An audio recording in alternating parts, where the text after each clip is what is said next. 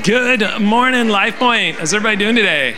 So good to hear the chatter in church. I don't know if you ever walked into a church before and it was just like dead quiet. You're like, is anybody alive in here? So I love, I love being here. I love worshiping with you guys. Uh, it's just refreshing, refreshing to be here to worship with you. Hey, if you're new and visiting for the very first time, whether you're here in person or you're watching online, uh, let me be the first to say welcome. So glad to uh, have you here to worship with us. My name is Pastor John, and uh, if you wouldn't mind just texting that word "welcome" to the number on the screen 406-219-0314. We we say this every week, but it's so true and it's so important. Church is all about relationships, amen. A relationship, first and foremost, with God uh, and a relationship with each other. Church is so much more than just coming and sitting and listening to someone for, you know, 30, 40 minutes and singing a few songs. It's a community, it's the love, it's the relationships that we have with each other. And uh, that is so, so important. So we encourage you to take that step this morning. Well, hey, uh, speaking of relationships, we have had the opportunity uh, to start a relationship uh, with uh, Boris Salinas, who is the executive director of the Dunamis Foundation in Quito, Ecuador. And our daughter, in March, I believe, was able to go and uh, spend some time there at Dunamis and to just see the need and, and minister to the girls that are at their foundation. You're going to hear about what uh, Dunamis is all about uh, this morning. But would you welcome to this stage with me this morning, uh, Boris Salinas? Yes. Well, good morning. How's the Spanish? What, what, what would be? Así, así. What would that be? What, what would be good morning in, in, in Spanish? Buenos dias. Yeah, there we go. You See, you, you got it.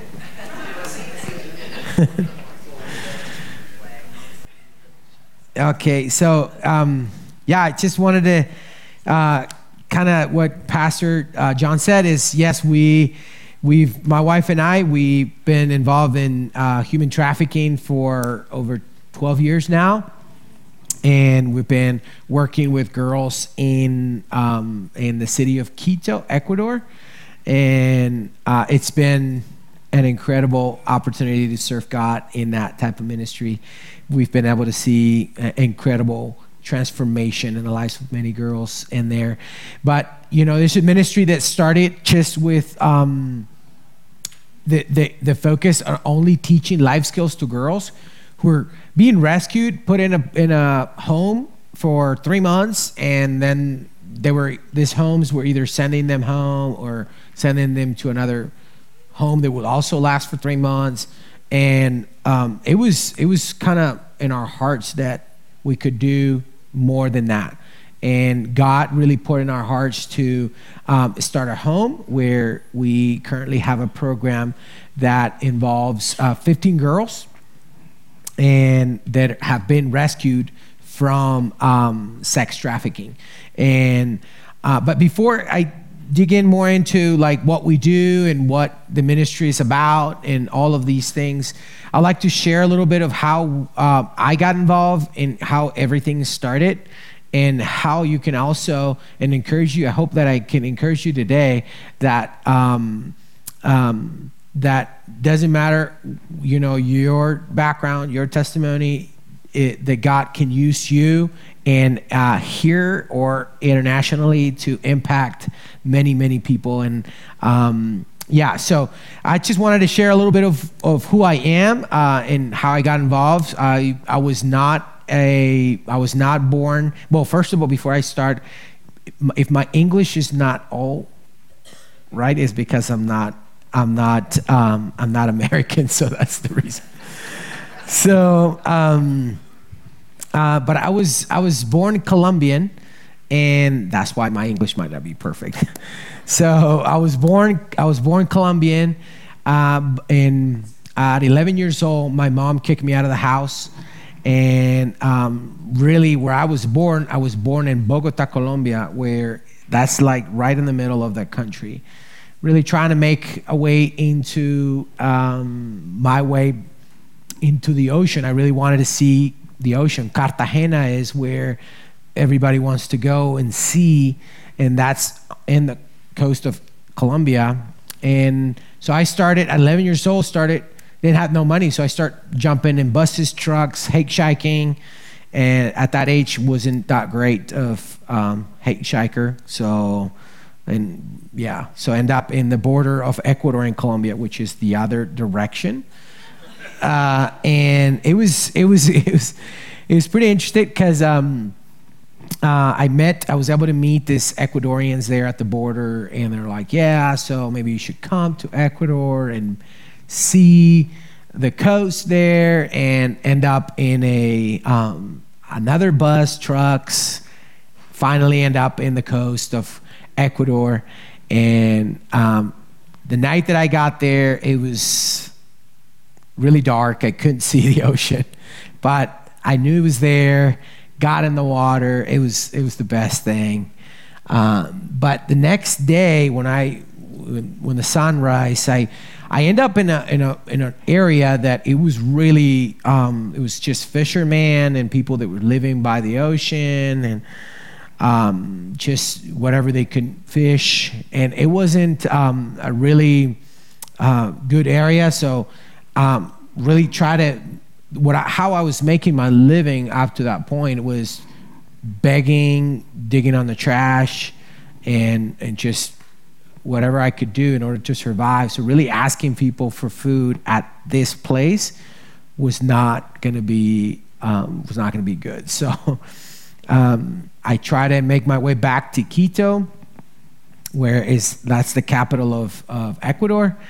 And I met a group of kids. They were um, also living on the streets, um, same age, 13, um, 11, 12, 13 year olds living on the streets, and just really trying to um, trying to just make his. That's how they were making their living was stealing. Uh, they were either uh, cleaning windshields whenever cars stop at the lights, or they were mixing diesel and water, and uh, they'll put a torch and you'll put that liquid in your mouth and you'll spit it out and it'll be like a dragon thing. You'll perform do a little performance and you'll get a little money from people and it's not it's not good. If your teenagers don't do that that's really really bad for your health. Um, um, really, it was really bad. So, um, so don't think about doing that. And, but, uh, so I did everything I could in order to survive, got involved in drugs, got involved in stealing, just all kinds of stuff in order to, to again, survive. And when I was in uh, 14, three years went by, and uh, turned that I end up in in in juvenile ju, ju, juvenile juvenile?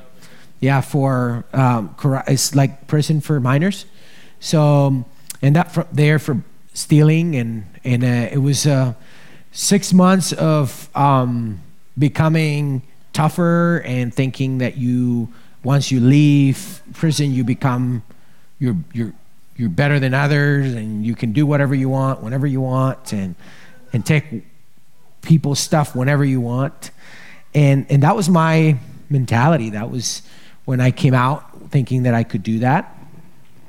And when I came out and I see all these friends of mine um, that um, were, you know, on the streets as well, and I see a hat across the street. This kid was walking. Um, I guess he was going home or something, and he just had a really nice hat, and, and I wanted it.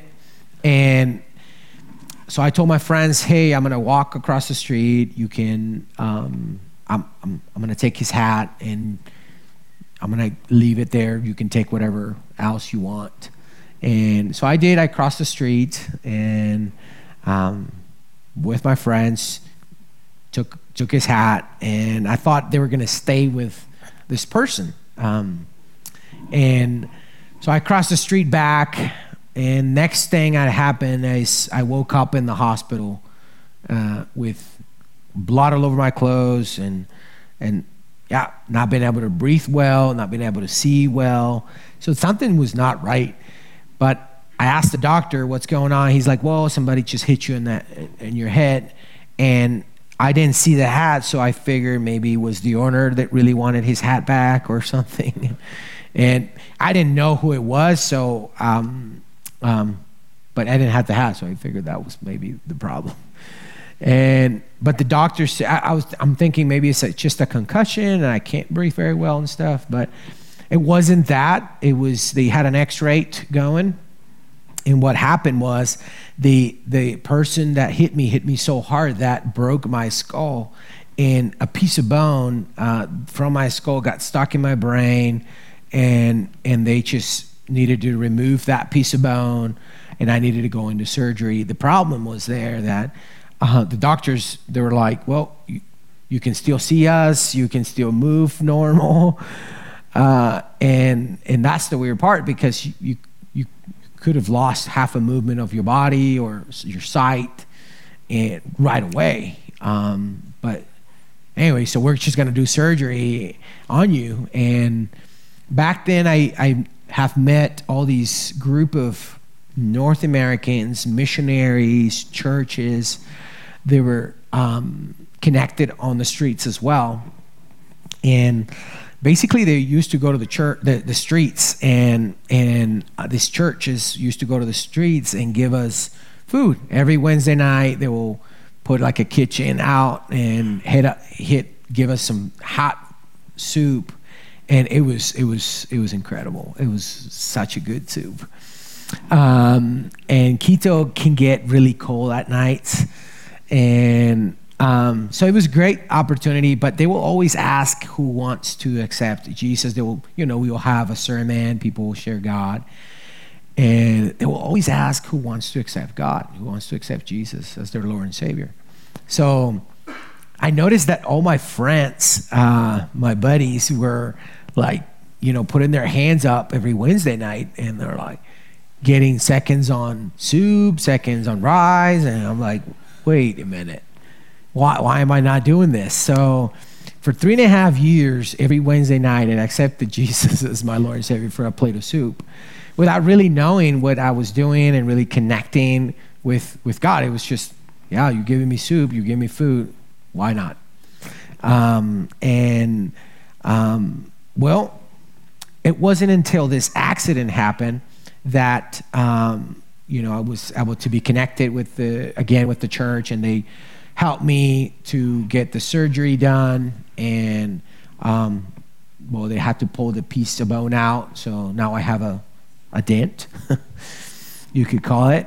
But then, uh, this North America, there's North Americans, uh, missionaries uh, showed up in uh, the hospital one day and said, Hey, Boris, uh, would like for you to come and live with us. All I'm saying is this white American, blue eyes, and um, dollar signs. I'm looking at this guy. It's like, man, I can go and live with them, recover from my injuries, and call my buddies, and we'll steal everything these guys have. So that sounds like a good plan. And um, so I end up going with this family to live, and it was very different. Um, it wasn't like um, all these other Christians that I knew that all all they wanted from me is every time I said say say something if they wanted me to accept Jesus, I'll accept Jesus. They wanted to have a relationship with me. They wanted to know me. They wanted to have to know who Boris is and where he was at and what was, you know, they wanted to have a relationship with me. So that really changed everything about Christianity with me. And it was it was a great um, great opportunity to know uh, to know that. And from that point, I all my plans of stealing from them was they were gone. So after living with them for eight years, nothing, I never took a pencil or nothing that didn't belong to me. But um, took the best thing, which was knowing God. And, um, but it, it was not easy. I, it was, it was still a, a, a way to walk there. And my dad, this North American uh, man, told me, You don't have to go to our church. Like, you can go to the church that you like. Uh, he, he mentioned a couple that I shouldn't go. and, and, but my dad's workers used to go to this church that they were part of the band and, and stuff. So I end up going with them. And and this church was a Pentecostal church. I don't know if you're familiar with that, but it's a different denomination. And um, in this Pentecostal church was very different for me. It was the first time walking in a in a place like this where people are speaking tongues and people on the floor and and so it was just very a very different dynamic that was going in this place and and back then i don't know if you're familiar but they used to have a bulletin that you will fill up your points and the pastor will give you a bulletin and they will you will fill up whatever and you'll check those notes out later and just to rem- remind you of what the sermon was. And um, so my dad told me you bring that bulletin with you and and we'll go over those things. So as I'm in this church and these people are doing all this, well, I'm here only for the bulletin, so whatever. Uh, I don't care and and I can take notes and they can do whatever they want. But this, it wasn't that. It was this lady, this um, older lady who came up and say, "Can I pray for you?" And I said, "Sure, you can pray." And she did. She prayed, and but she prayed very different, which she started praying in tongues for me. And a person that has never seen such a thing, and you go like, "Whoa, this is a little different." And maybe uh, it's all right. still, they can they can do whatever they want. And um, she didn't pray for very long, but a but a man came up right after that, and she he told me he's like he did you hear what what she said? And I'm like, sure. I mean, she sounds like she's crazy, uh, but but she was not crazy. She um, he said, Well, Jesus is going to come. She said that Jesus is going to come and visit you tonight. That night, right there, I left the church and man, I grabbed my stuff and, and I was ready to go home. So um, as I'm on the bus going home, I was thinking, well, maybe, you know, maybe it's my my surgery. Uh, you know, maybe you know I'm just gonna have a brain thing and it's just gonna die. Or maybe Jesus is going to show up and, and he's a ghost, so he's going to show up and scare me and, and, I, and, and die, and I'm just going to die from a heart attack. So I'm thinking all these crazy things in the bus. And so I get to where this North American family is, this, my mom, this North American lady, and I said, Mom, so this is what happened. You know, I, I really don't know what, what is, uh, what's next but I knew it was something in my heart that I knew that even after being three years, three and a half years on the streets and learning about Jesus and God and all this, I knew that if that was the last night of me being in this earth, um, I knew that I was not going to end up in a good place, that I was going to end up in a really bad place. And I didn't know what it really meant that. Like, you know, I've heard about hell and I've heard about heaven and hell and all these other things, and I'm going, maybe, maybe that's what I mean. Like, I'm going to end up in, in, this really bad place. So, um, and I really don't want to end up in there. So, what do I need to do in order to to change that? So I asked my mom, and she said, "Well, you need to accept Jesus as your Lord and Savior." And I told her, but I've done it for three years. What, what's going to be the difference?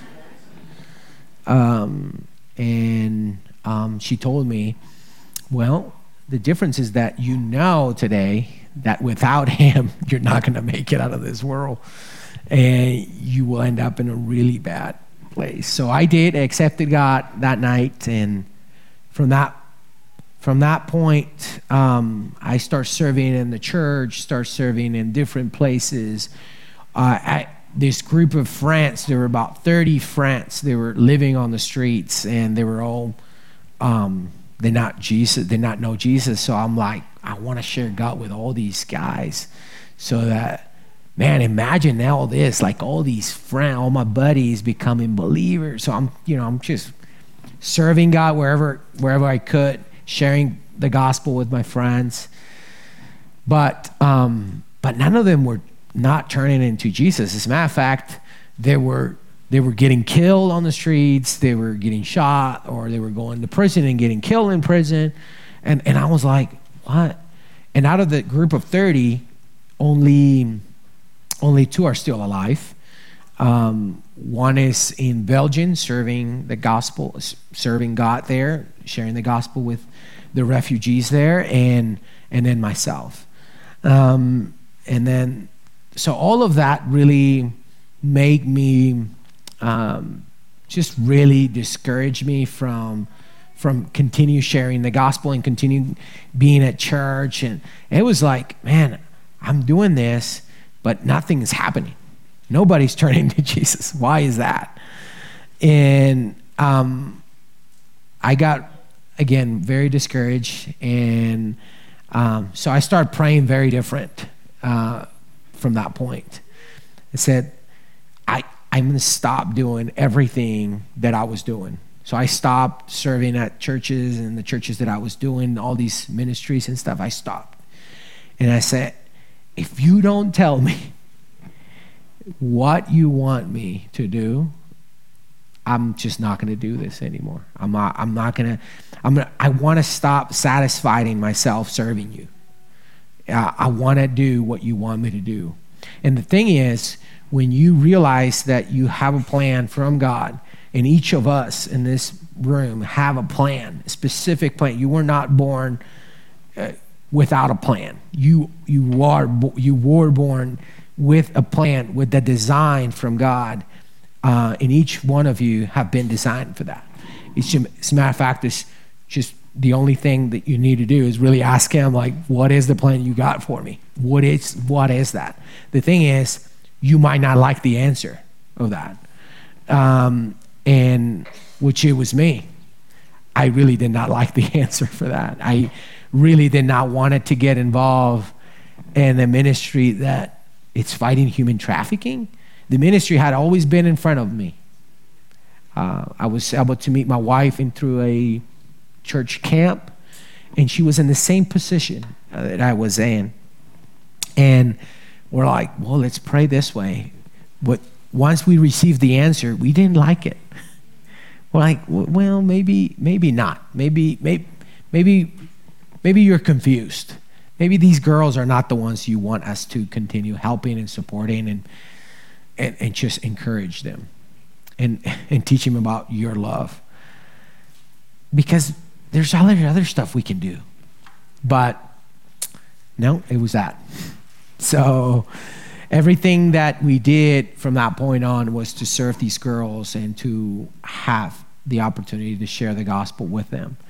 Now um, is where we have span. This is the type of ministry you go where it's dangerous. Is uh, you know you get girls from all different backgrounds, all different situations, things that are demonic and you go like what is that like really is it is the spiritual world really not what's going on what is this and then you really start um, getting really open to what the lord wants you to do and what you were prepared for so we were prepared for that and um, it was it was um, pretty interested of walking into a ministry that i'll be sharing with you right now uh, in what we do uh, to um, as as family and and in the design that God had for our life for our family.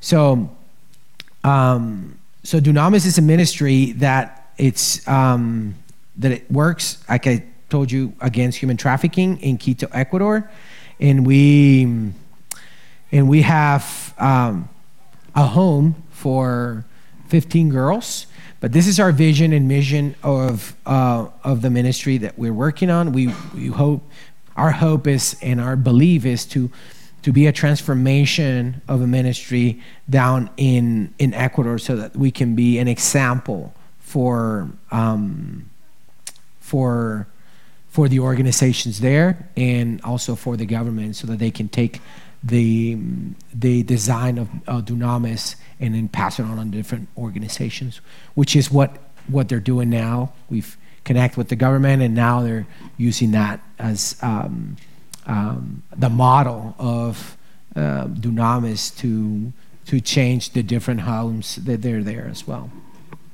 Next one. So as you know, the, the how we do it in in in it's um, obviously we do it through a protection house right now, which is where we get the survivors that are from that place. We usually get girls from again all over the country, coast, jungle, and mountains, and we have. Uh, like I said, 15 girls. We have finished another house that will provide um, 12 for space for 12 more girls. The only difference with with this home will be that this home will have um, an opportunity to hold 12 girls with babies. So girls that have, that are pregnant or that have babies. The girls that we're talking about, um, I didn't share this in the other one, but the, the girls that we're talking about are girls from eight year olds to 17 year olds. So these are the ages of the girls that we work with. Um, and usually you get 12, 12 to 13 year olds that are pregnant or they already have a baby. So we need to have a home specifically that will provide a space and project for uh, the girls that already have babies. Um, we do it through the community as well. Community outreach is very important. That's where you really fight human trafficking. Um, the, the home is important, yes, because they're survivors and you need to have a place for them. But you need um, really where the human trafficking starts and, and human trafficking fight starts is that in the communities. So we do a lot of awareness in the communities that we work with, and that's where groups like from different churches, from um, um, like when Caitlin was there, when all the other teams that were there were connected, we go out to the communities and share um, the gospel with them. But more than just sharing the gospel, we do the awareness. In these communities, there's no church, there's no local church that we can connect them with. So um, basically, it's really telling them about. Um, what sexual abuse is, that they don't need to be hiding secrets, and you know what what is what can a person do, what cannot person can do to you and just different things we do different dynamics and one of the the strategies we're using now which you'll be pretty impressed soc- soccer is the main sport in south america but the right now um, people are all these kids, all this young generation are wanting to know more about different sports. So American football is like how we're getting to get to these young generations there, and they're like connecting, and this youth are just really, really, really, really excited about it. We just had two weeks ago, we had a girl um, who's a 12 year old pregnant and uh, she's from one of the communities that we've been reaching, and it was able, we were able to um, to rescue that girl from that community, and, and and it's because of the awareness that we were able to make in those and impact in this community. So so awareness is it's is key. It's key to to fight human trafficking. You have live projects, which is the we have coffee shop, we have um, uh, agricultural projects with the with the communities. Uh, we grow something that's called goldenberry. Some of you know it as gooseberry, but we grow it up there, and that's where we get the opportunity to help those families find um, a, a, little bit of funds so that they can get um, uh, some money so that they will not sell their kids or get in, an, in, in a opportunity of uh, being trafficked. So, yeah, so.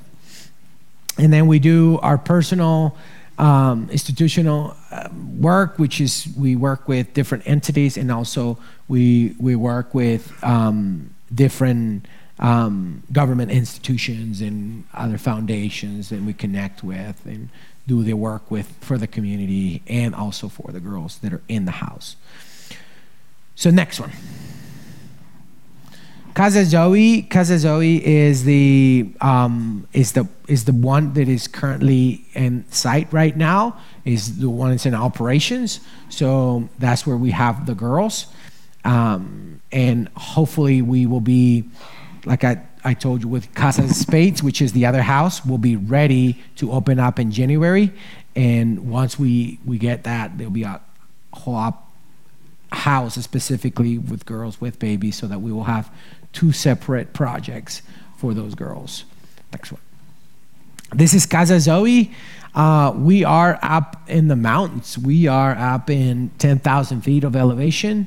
So um, yeah, so it's we're really out there, but you get to have a view of the city of Quito from above, and it's really a place where you can these girls can really get um, um, transform and and really get the opportunity to get connected with God. We have a Christ-centered program, as you read in our on our vision, it, that our focus is to restore the lives of these girls and to get them going so um, they will have a relationship uh, with Jesus once they, they leave our project and our program. Next one. This is Casa Spades. Uh, Casa Spades is where, where, I was telling you where the girls with babies will end up with us. Uh, this house will hold 12 girls and will give the opportunity to. Um, the, our program it's it's uh, from um, six months to a year. Really doesn't take six months. It really takes a year. Uh, it really takes three months to really break into a cycle of abuse and really create a um, a um, relationship with these girls, and and they will trust uh, the organization and we're trying to do. So it takes three months only right there to break into that. And um, so this place is particular will help us break that. And usually it takes a year uh, to really restore that girl while we're restoring um, some, depending on the the families that they were that they came out from. Uh, we try to identify a healthy family member to restore it so that we can connect the girl back into that system. Next one. And so our community is um, is to yeah to prevent sexual violence, and as I was sharing with you, all these communities and sharing the opportunity to connect uh, the different teams and and um, yeah, people that come from different churches and groups, and, and that's how we connect our staff with with them as well. So next one. And this is the communities that we work with. These are the type of kids that we work with. The sexual abuse starts on very young age. Um, you say three years old, and, and, and that's where these kids get involved. Until they get rescued, then it's, you know, it's been years after um, um, they get rescued. So we try to identify as young as we can to work with these communities so that we can um, them um, traffic free from in these communities. Next one. So again, we do we do it through sports, um, and we do it through different dynamics. Right now, we again we never thought that American football will be the tool God will give us. You, you, would say, yeah, soccer balls are you know the best thing. You bring soccer and into that. Soccer's still a big thing, but just this young generation is very different. And uh, so baseball is another thing that they're interested in, and it's just like they wanting to know more about different sports than just the one they've known for decades. So. Uh, Upper Room Cafe. So we have we have a project for the girls that are in the program, and they work. Um, we teach them life skills uh, through our programs as well.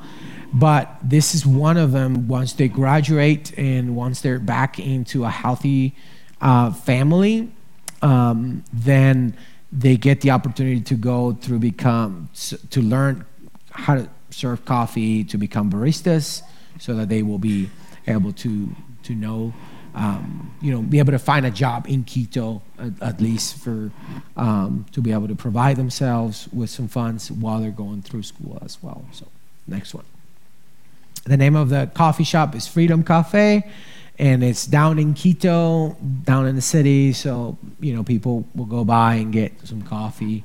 Usually, right now we're getting uh, only our teams are getting there and drinking the coffee from the girls, but we're not still not open to the public.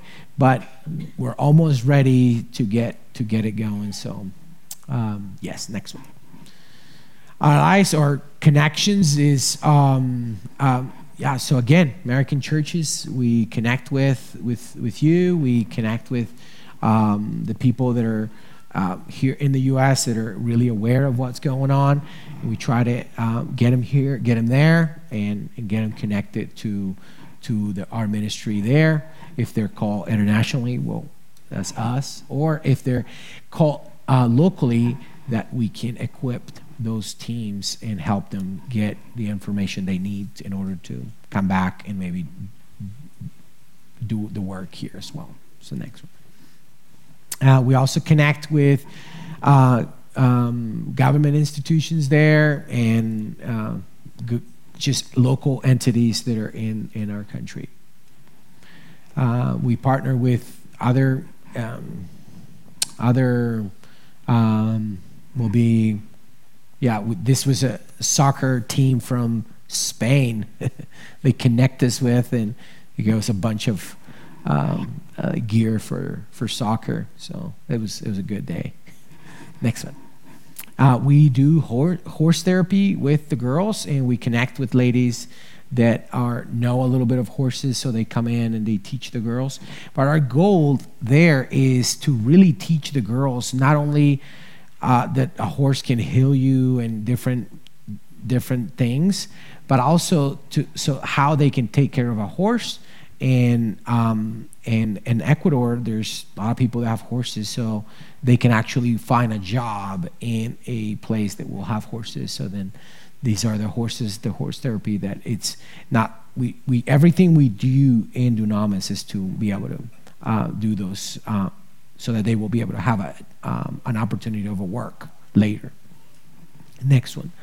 We also teach agriculture, so everything that's got to do with agriculture from the seed up to like the product, the, the complete product, and how they can do it, even with um, like this all the the garbage that you get from the from the kitchen, all the dispo- the the compost that you can get, um, how you can make some great compost and um, and get it to your plants. And so that's part of the the training that they get through the time that they're with us. And um, how do you want to be a part? If you if you want to become uh, um, a supporter or you want to know more about what Dunamis does and how we do it, these are three different ways you can be connected with us um, and how you can be uh, know more about Dunamis. And um, you can follow us also on, on social media, and this is how we can connect with us with Dunamis. But with all that said, Dunamis is, yeah, it's human trafficking is happening in Ecuador, and I'm obviously from Ecuador, so I'm here.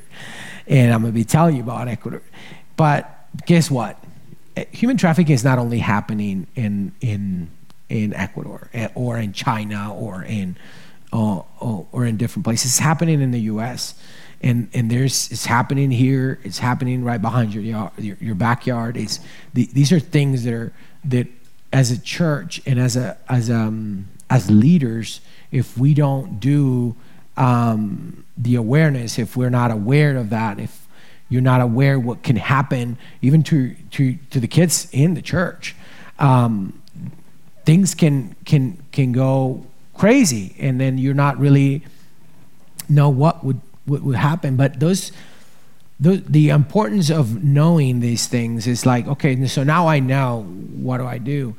You know, with my testimony and with everything I've shared, is that importance for me is that the local church gets mobilized not only to fight human trafficking, but wherever God's designed for your life or your family has put you in, that you can get involved and that you can either, if it's fighting human trafficking, well, then it's fighting human trafficking, or if it's um, in, in involving um, sharing God's love with the your friends at your community, wherever that might be it that uh, you be you be ready to open and, and be ready to do it when when God calls you to do it. Um, I encourage you today that it doesn't matter, you know, your testimony, how bad it is, or how great it is, or if you don't have a bad, a, super crazy testimony like street kid, oh man, or or whatever that might be, is that um, you you've create you've been created you've accepted god you now have that light that a lot of people don't have now. And um, the idea is that we get to share that light with others and and and um, and that many other people will get to know who our father is and what he wants for for for the people around you in your communities so I wanted to finish uh, this uh, with a. If you will have questions, we can ask. We can talk later, but I have um, a a verse that I would like for you to um, to read. The, who who brought your Bibles? Come on, because I can probably be lying, right? But let's let's read it. Let's read it. So whoever's got the, uh, so let's go to Proverbs thirty first eight to 9. I don't, I'm not going to read it. So whoever's got it can get up and read it. Would be perfect. So Proverbs 31st, or 31, 8 to 9. Who's got it? Come on. You got it? Okay. Can you stand up, sir? Thank you. Uh, okay.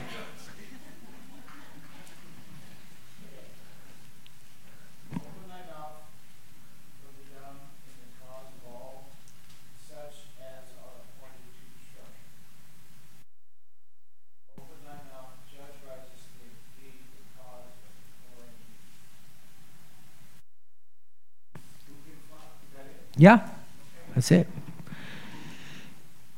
So, um, I hope that this this this verse and this um, uh, part of the Bible can encourage you to uh, mobilize you to get you uh, going, and um, thank you for the opportunity that um, allowed me to come and share and and and, and share what God is doing in Ecuador.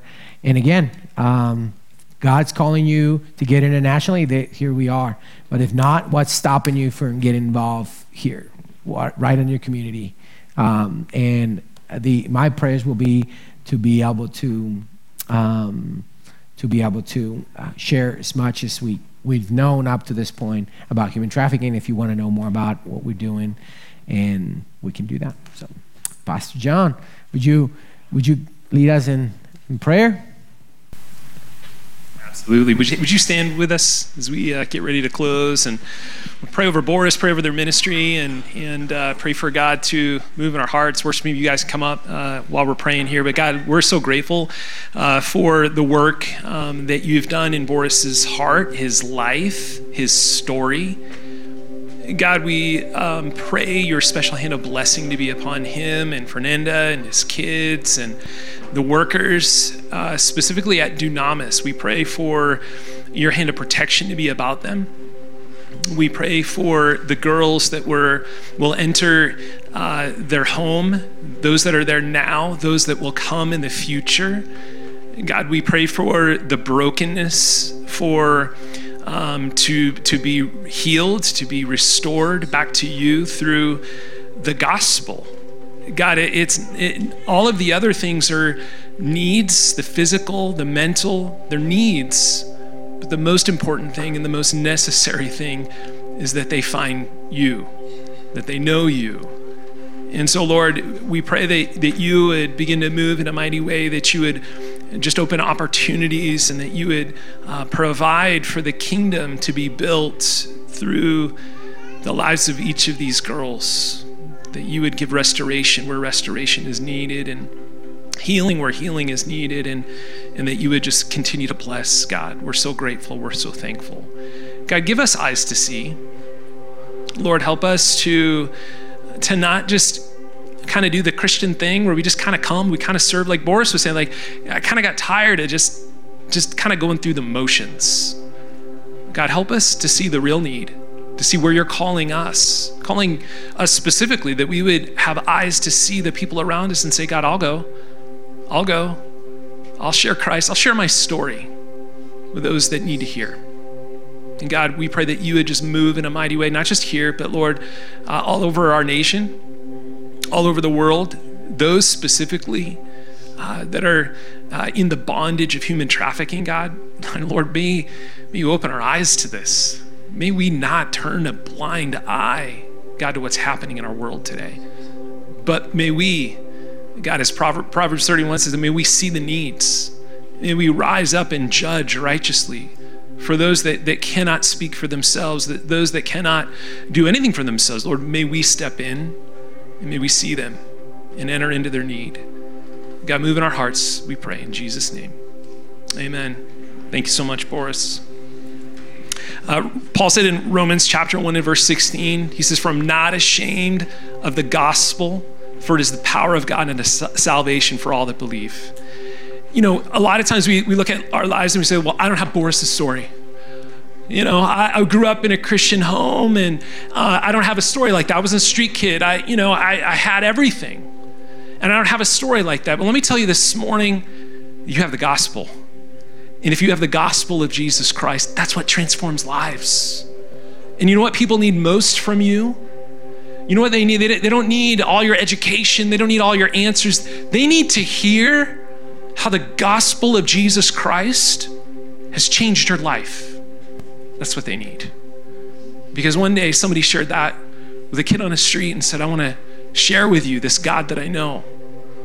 I want to share with you this life that I have through Jesus Christ. And I'm willing to wrap my arms around you and show you love and care for your needs, but share this God with you.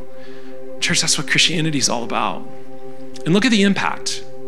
Look at the impact of one person ministering to one person. And now the impact of that one person saying yes to the gospel and yes to Jesus and the call of God and the people that will be affected for generations just because somebody was willing to take a risk. Right? Just like we talked about last week, Jonathan took a bold risk for God.